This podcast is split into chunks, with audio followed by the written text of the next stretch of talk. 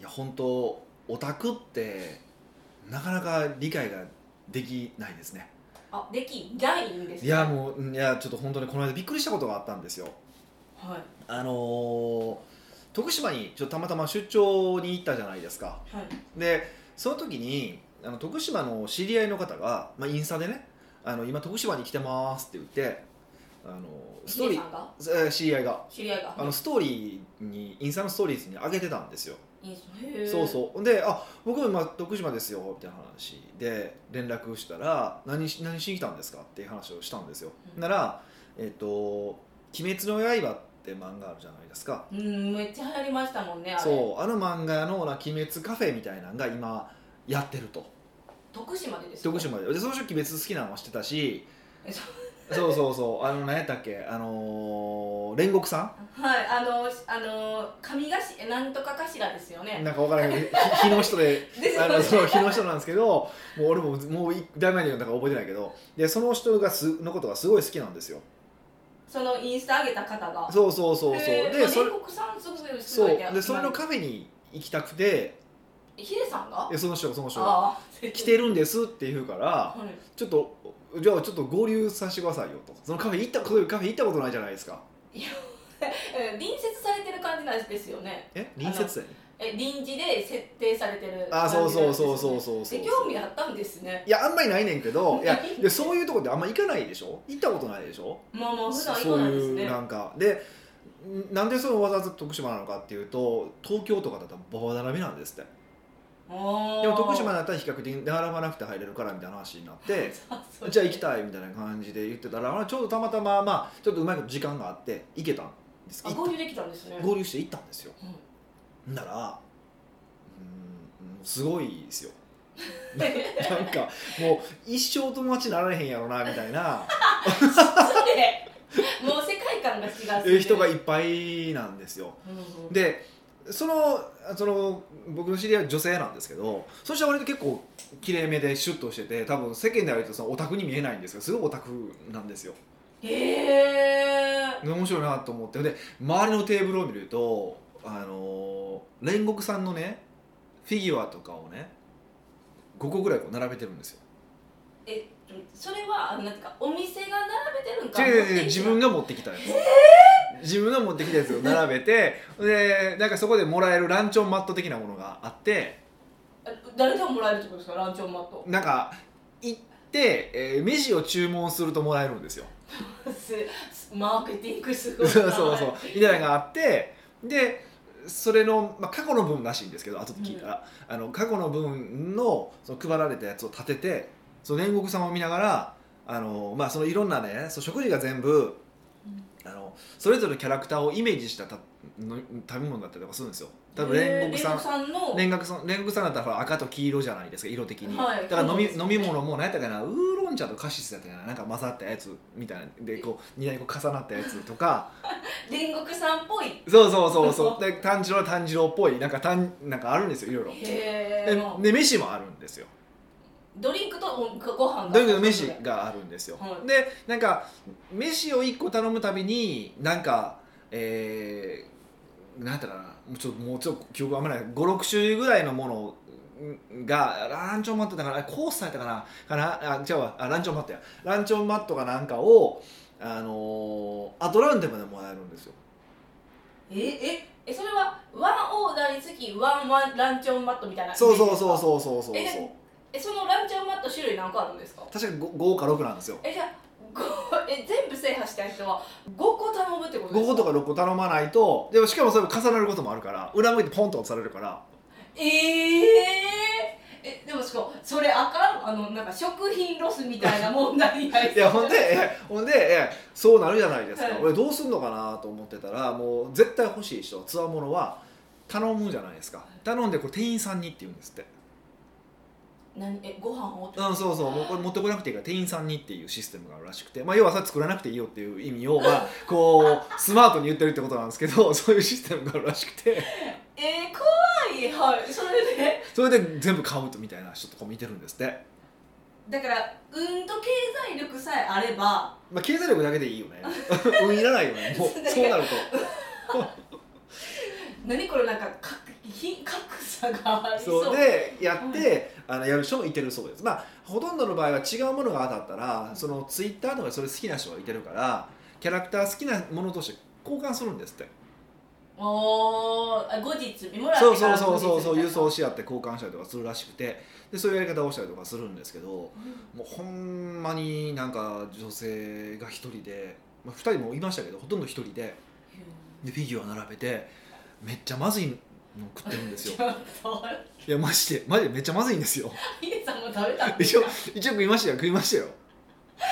あそうですななんか変なカレーとかねなんかえヒデさんは何をもらえたんですかその中ええヒデさんも頼んだらランチョンマットもらったんですよねいやランチョンマットももらいましたけど別に興味ないじゃないですかだからえもそれうもう渡しましたけ渡しどますよねえでも何をもらったか覚えてないですもんあ覚えそてれないぐぐらいらい興味ないんですねそうでなんでそんな煉獄さんの人が多いんかなと思ったらはいなんか最先月かなだから5月かなんか煉獄さんの誕生日月間だったんですよえ煉獄さんに誕生日があるんですよまあそりゃあるよなあるんですよあるんですよでたまたま僕らが、えっと、徳島に行った日がなんだかなそその煉獄さんの弟子のなんだか名前ちょっと忘れたんですけど、うんなんとかっていう確か女の子の誕生日当日だったんですよももはや煉獄さん関係ないなそうでそのとその誕生日メニューみたいなのもあるんですよなんででその誕生日メニュー限定のなんとかがついてきたりとかするんですよねまたで煉獄さんのは誕生日当日もなんかあっていうそのなんか当日だけのがあってーんみたいないえすごいですねやもうすごいえなんか可能性がいっぱい無限すぎてワクワクちょっとしませんがこれもするあれもいやいやすすごいもうえー、すごい世界やなと思ってでで後で聞いたらやっぱれんその鬼滅って比較的特にあのなんか年配の女性も多いんですって比較的年齢層が広いらしくて鬼滅が好きな方ってことですかそうそううそうでであと例えばあと「ヒロアカ」とか広あのまたか髪が僕のヒ「ちょちょちょヒーローアカデミー」っていうやつとか「あのスパイファミリー」とかは比較的、あの若い子で結構キャピキャピした女の子あとあれか「東リベ東京リベンジャーズ」へーとかは比較的若くてキャピキャピした女の子が多いって話をしててもしあの女の子に声かけたかったら通り部が一番いいですよっていうなんか謎のこと言われてるんですけどいや えー話できへんからって言って。確かに確かに あでも学習するんですよ見てから、えー、もうしんどいもういや一回読んでももうもうこれしんどいなと思って 早終われよと思いながら読んでてえー、オタクの世界って無限ですねいやだからすごいだからお金使ってるんですよだからなんかね板バッグっていうのがあって板マック板バッグ痛いっていうはいバッグで普通のバッグでそのバッグがあってそのバッグのね外側に透明のポケットがついてるんですよ外に透明はい、 9個ぐらいついてるんですよはい、でその透明のポケットにあのフィギュアとかを入れたらその煉獄さんを見せながら歩けるじゃないですかえそれがもうおオタクの方からしたらもうなんていうかテンション上がだるかからその板バッグを持って来てはったしで近くの駐車場にあの車止まったんですけど、はいあの煉獄さんのぬいぐるみがドゥワーって前に全部並んでる本当なんですねあのぼんそうそうそう並んでるんですよでしかも見たらナンバーが和ナンバーなんですよつまりうわレンタカーなんですよレンタカーなのにわざわざ持ってきてだから本気のかけてる思いが違うんいやですよすごいなと思ってもういやー熱狂的にそういうのにハマれる幸せもありそうですよねいやだからすごいですよねあの聞いてたら、まあ、ある会社の社長さんが、まあまあ、あるその部署がオタク系の部署があるんですよそのうん彼らの会社はでそこの部署って全部、まあ、オタクなんですようんいてる人たちがで彼らはまあ大体お給料でいうと20万から25万ぐらい取ってるんですけどジムの方ってことですかとかでいくなんですけどもうほぼほぼ、うん、給料の7割8割はオタク活動に使ってるえどうやってきてだからもうですか家だから例えば実家に住んでて最低限のあのお金だけ入れててあと全部おたかつに使ってるとかもうおたかつなんていうことを使ってるじゃないですかそうとかもうそんな世界なんですよねえーえその、うんあのなんていうかオタクって比率的に女性が多いってことですかさっきも女性多いって言ってたんいでやそその種類によりますよだからそういう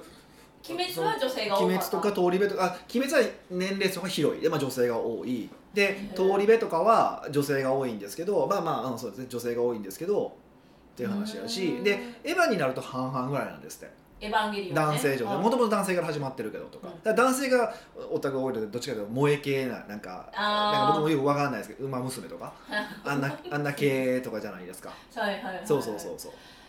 へえヒデさんはこの生きてきて、うんオタクに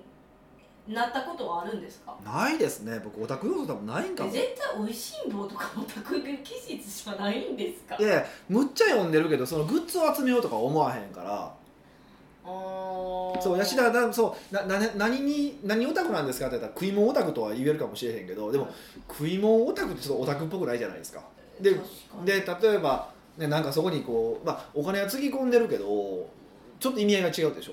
そうですねなんか違いますオタクじゃではないうんで、なマニアの方が近いんです多分ね、うーんうん、な何の差なんかちょっと僕もこううまく定義できないんですけどでもなんか最近そういうこうオタクとかってすげえなと思うんですよでえー最近のね、うん、これ韓国とか中国の文化らしいんですけどへ、ーあのーファンがファンはいファンが、まあ、BTS とかのファンがねはいそれこそこう誕生日をお祝いするパーティーとかをする話知ってますえ知らないですえその BTS やった BTS のメンバーのメンバーの誰かさんがたうん誕生日になりましたうん誕生日をお祝いするパーティーを自分たちで勝手に開くんですよえそう本人は普 通本人そう来ないに決まってるじゃない ですか BTS やもんいやいやでもなんかファンのパーティーじやからゃあパーティーでほんま地元のカフェとか貸し切ってやったりとかええー、あの本人いいひんけどそのなんていうかこうなんかそれを祝えるみんなで共通認識みんなでフンァンで祝おうみたいなのとかあとファンでお金出し合ってあの新聞広告出したりとか「なんとか誕生日おめでとう」って言って。いるいや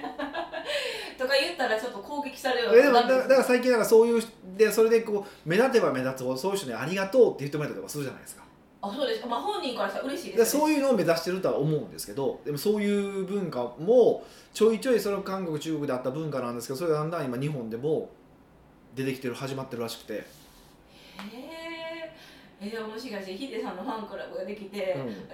え新聞に北岡秀樹さん誕生日おめでとうとかあったらヒデさんどう思うんですかありがとうって言うかな あの、まあ、入れる時にできればあのリスト登録するあのボックス入れといて ねとは QR コード入れといてねとは言うけどえすごいですねでももうえー、そういう意味でなんか私まだファンないですわそそこまでのそうだまあねもちろん使えるお金の金額の問題もあるじゃないですか、ねうんそう彼女たちがやっぱり普通のサラリーマンですから使える金額ってまあそのほんまに7割8割使ってたとしても、10まあ、月15万じゃないですか、はだから、ねね、月100万稼いでる人の15万とそうじゃない人の15万って全然違うし、うんこの月100万稼いでる人はおそらく15万で効かないでしょうしい、もっともっと使いますそうそうだからその先の食べ物の話にねあの全種類あったとしたら あ全部店員さんにっていうのもできるのは、ね、そこそこ持ってる人だからううんうんできるわけでだからその一緒にいた方なんかこう持ってるからやることもあると言ってましたけどえ今回はやってなかったけどなんかスタン謎のスタンプカードを集めてたんですけどー、そんなんもあるんですえなんていうかえでもそのビジネスっていうんですかマーケティングってなんかすごくないですやからというか だっていやいや店員さんへっていうメニューがメニューじゃないけどこうオプションがあるってちょっとねあのぼったくりじゃないってい思うやそれは自分たちがはあの払いたいのも払ってるぼったくりではないですよねでむしろフードロスを防いでるわけだからでそんなんやったらその金額でランチョンマット売れよって思いますだからそそうランチョンマットを買ってるんですよ事実でも上ランドラン事実上買ってるんですよそれはランダムやから選べないんです選よねべないんですよ選べないんですよそれは僕のサインと同じですよもうあら何個もあるあからのサインの一言ですよね、はい、あれと一緒ですよあでも昔あの本を出した時にあのサインを書いたんですけどサインの横に、あのーこう座右の銘みたいなのを書いたんですけどそれ7種類あるんですよ、ああはいあのありますよね、はい、でそれを、あのーまあ、アドランダムに書くので全部揃えるためには何冊買わないといけないかわからないってことをやったんで同じことやなと思ってもうやってるじゃないですか自分でおすごい最先端やなと10年ぐらい前にやってたなと思ったんですけどいやー枝湯の目7個ぐらい言えるんですかえななんですか私一つ知って一つってか何個か知ってます覚えてますもん努力って書いてから罰したりですよねそうですそうですねあとなんか王様のように遊ぶみたいな話ですよ大ね統領の働きのように働き王王様様ののようにように遊遊ぶぶとかですよねはいはいこれそれはそれ知り合いからねはいなんかメッセージが来てあのバイオリニストの高島千里さん千里さんあはい、あってのめった切り毒舌なそうそうあの人人いてるじゃないですか、はいあの人が座右の銘それって言ってたらしい 同じですねって来たんですよ嬉しいんか嬉しくないんかぜ分からんとこまあろ、一朝一流の方ですからねありがたいっちゃありがたいですけどね、えあそれは別にヒデさんが考えあたじゃない名です言ではないってことええっですかとそれ前も言ったことあるんですけどなんかあの昔 CM のコピーらしいですへえちょ何のコピーか僕もちょっと忘れたけど、すごいうんはい、ということでまあぜひちょっとオタクえ奥越えにもそういうなんお奥オタク要素ですかそう奥オタちょっとよくないですか奥全オ然よタくわかんないです奥全越然えのオタク全然よくわかんないんですけどまあなんか多分ここにいらし聞いてる方でそういうのとは無縁の方が多いと思うんですようんうんけど、けどど意外と最近本当に普通だなって思うような特に女の子男の人はあれなんですけどちょっといかにもオタクって感じの人が多いんですけどあの女の人ってほんまめっちゃ普通に綺麗な女の子がオタクだったりとかすること多いからその話を全然それこそささっきのその知り合いになあの知り合いにその話をしたんですよで、まあ、それを OL さんなんですけど一緒に仕事してる会社の OL さんの話をして「あ私エヴァエヴァのオタクですよ」って言われてへえで写真が撮られたのが。 はいあの「エヴァンゲリオン」の人形立てて立てて飯食ってる図を写真撮ってました、えーおお前自分もやってんねやみたいなでも全然そんなふうに見えないんですよえこれはあの J グループのフィギュア売りますいやそういうことじゃないと思うんですけどそういうことであフィギュアで思いましたけどあのーあれですよねそれこそそのお宅の方がよく買うあのコンビニの一番くじってあの知ってます知らないなんか知らあの一番くじっていうのがあってあのくじでまあ外れなしのくじなんですよないでいいのだったらフィギュアとかが出たりとかするんですけけど、今度6月か7月かなんかに「ガキの使いあらへん」でのえーあのまっちゃんとかそうそうそうのあの一番くじが出るんですけど絶対やってそれがそのまっちゃんのフィギュアがめっちゃかっこいいんですよまあそれだけですえそれはやるですよねうんでもねあの運やからね全部買い占めるのかとかねいろいろまあいろいろあるじゃないですかえー、やりましょうよあの誰が一番最初には全部買い占めると56万します大体はいえでもすぐ買い占める人はいどうぞっていい らんけどねはいいやーすごいですえでもオタクの可能性は見得たってことですかやっぱ面白いなと思ったからちょっとみんなも一回はね体験してみてほしいなと思ったっていうだけの話ですうーんえそのうーんヒデさんは体験してどう思ったんですかじゃあまあなんかビジネスアイデア23個思い浮かべましたよ、わあすごいあはい、一応一応何個かい一応一応動き始めましたけ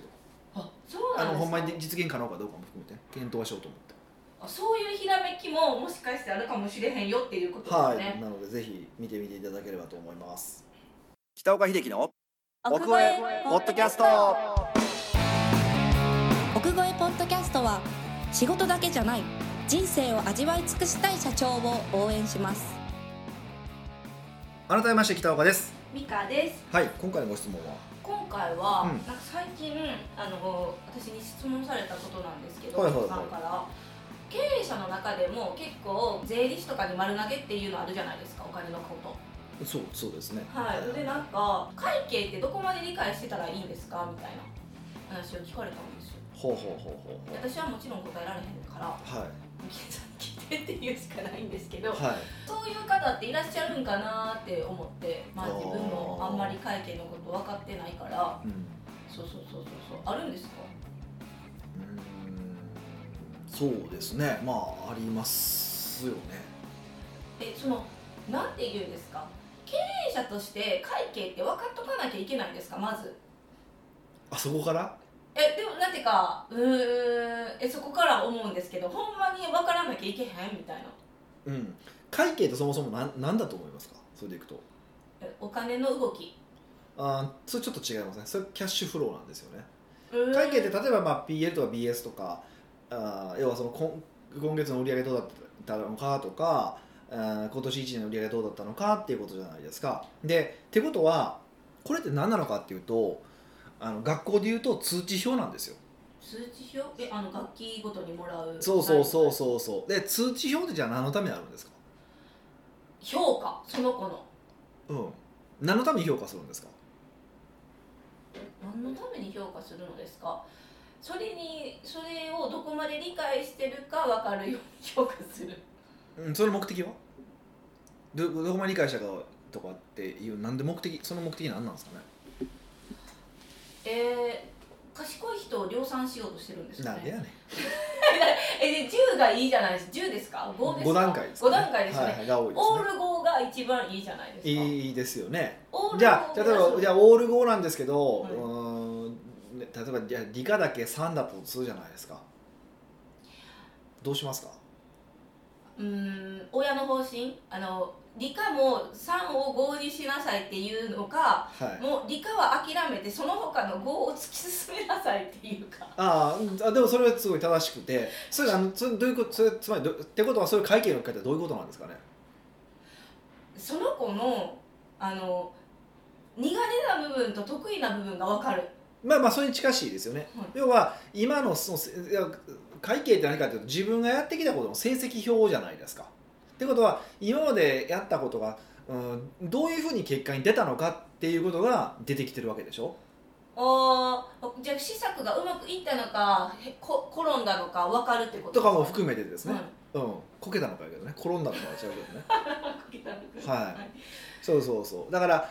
もう分かるしあの、まあ、無意識でやってしまってることもまあ結構あるからあのその数字を見て、えー、と今会社がどんな状態なのかって、まあ、健康診断で見てもいいかもしれませんね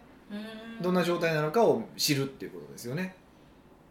そのためそれがうーんまあいろんなそのじ判断の仕方はあるんですけど一個はうーんその数字から誰でも評価できる数字から自分の会社を見ましょうっていうのが、まあ、会計ってことじゃないですか。数字から会社を見るうん、もちろんいろんな観点で見えます例えばブランド力とかお客さんの満足度とかって見見たりもすることもできますけどはいうん過去のやってきた施策の積み重ねである数字から自分の会社を評価しましょうでその評価を使って次の、うん、打ち手がか打ち手を考えましょうっていうのが会計の目的なのでうーんまあ数字で見るってことですねそうそう簡単に言うとその数字から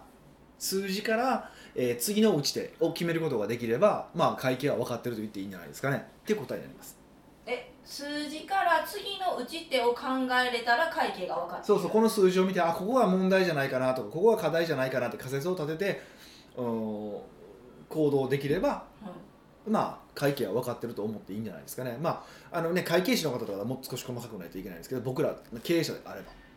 え普通は経営者はそれ全員分かっとかへんかったらあかんってことですか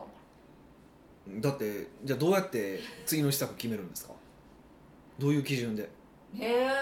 もう熟練の勘とかもしくはそのなんていうかヒット商品とかあればヒット商品をずっと打ち続けるのも一つの手ですよねあじゃあじゃああそのヒット商品の例いいと思いますヒット商品がありましたはいヒットっていつ絶対ずっと永遠にヒットってことはないですよね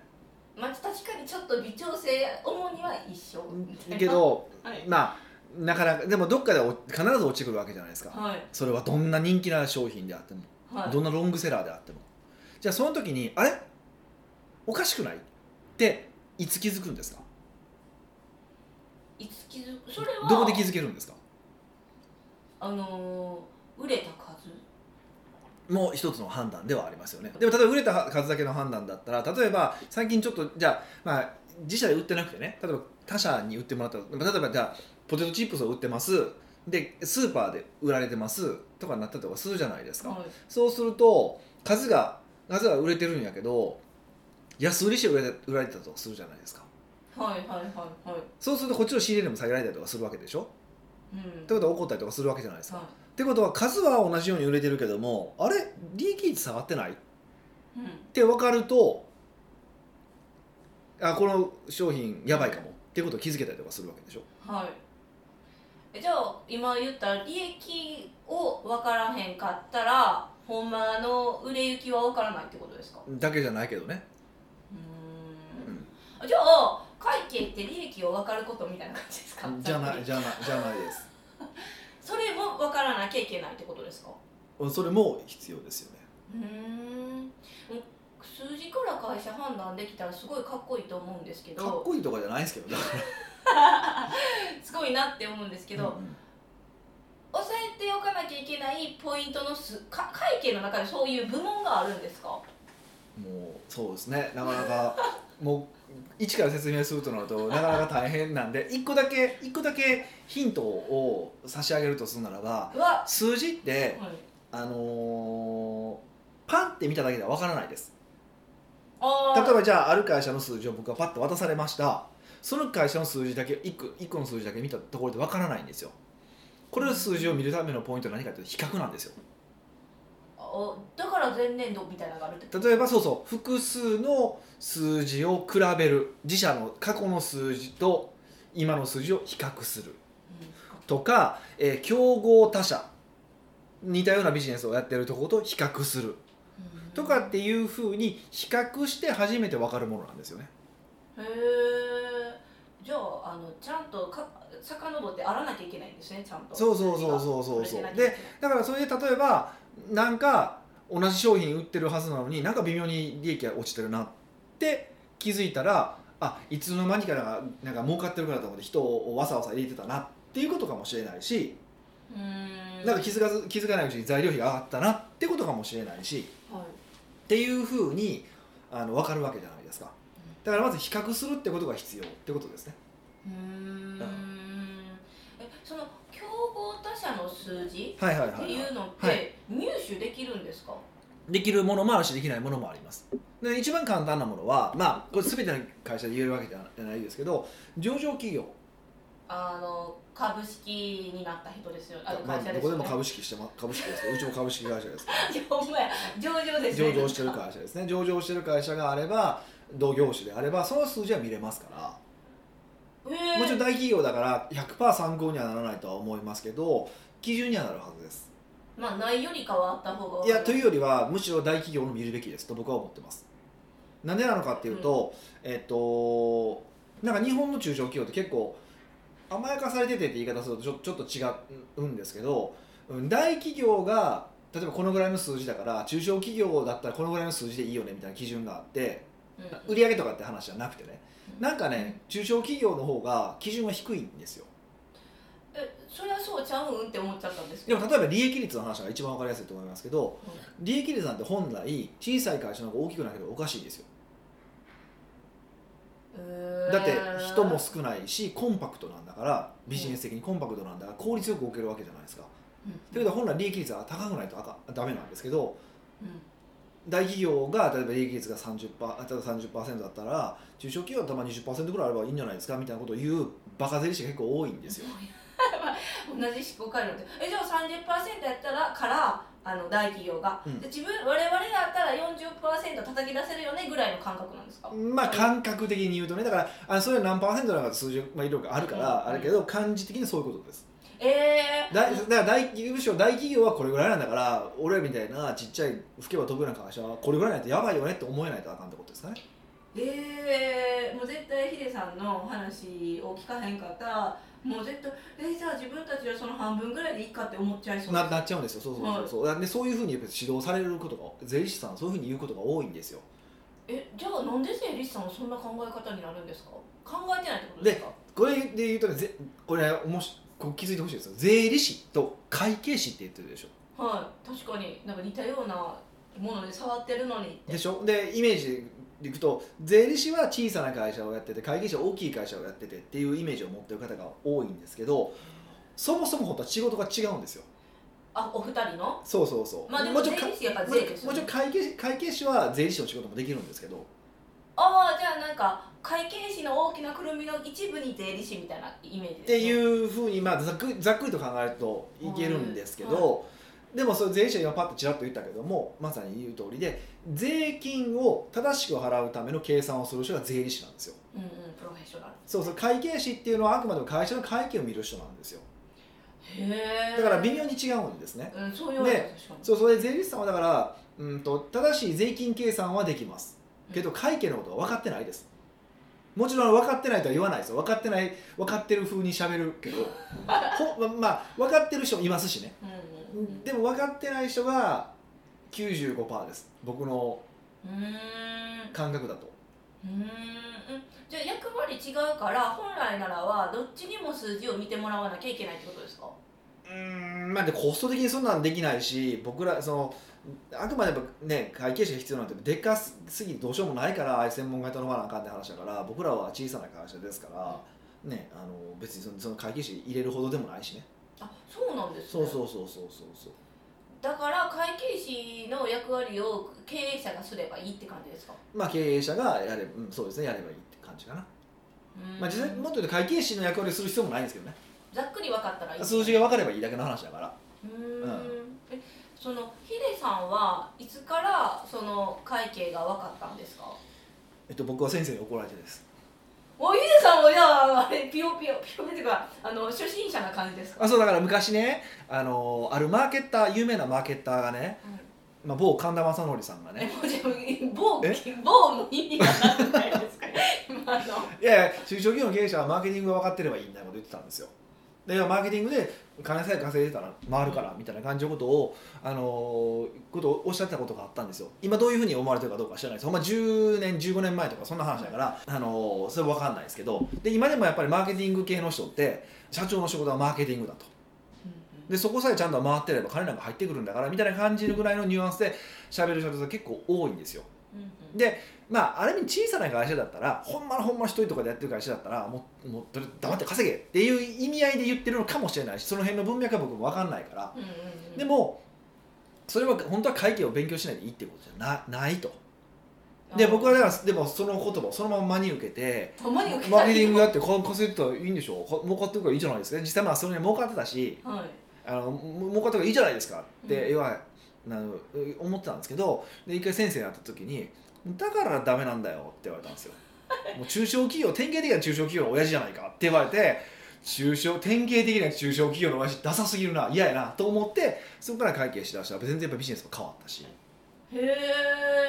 さっと会計勉強したからって分かるんですか分かんないです分かんないです僕は3年ぐらいかかりましたかねある程度、うん、分かるかなって思うようになって、 うん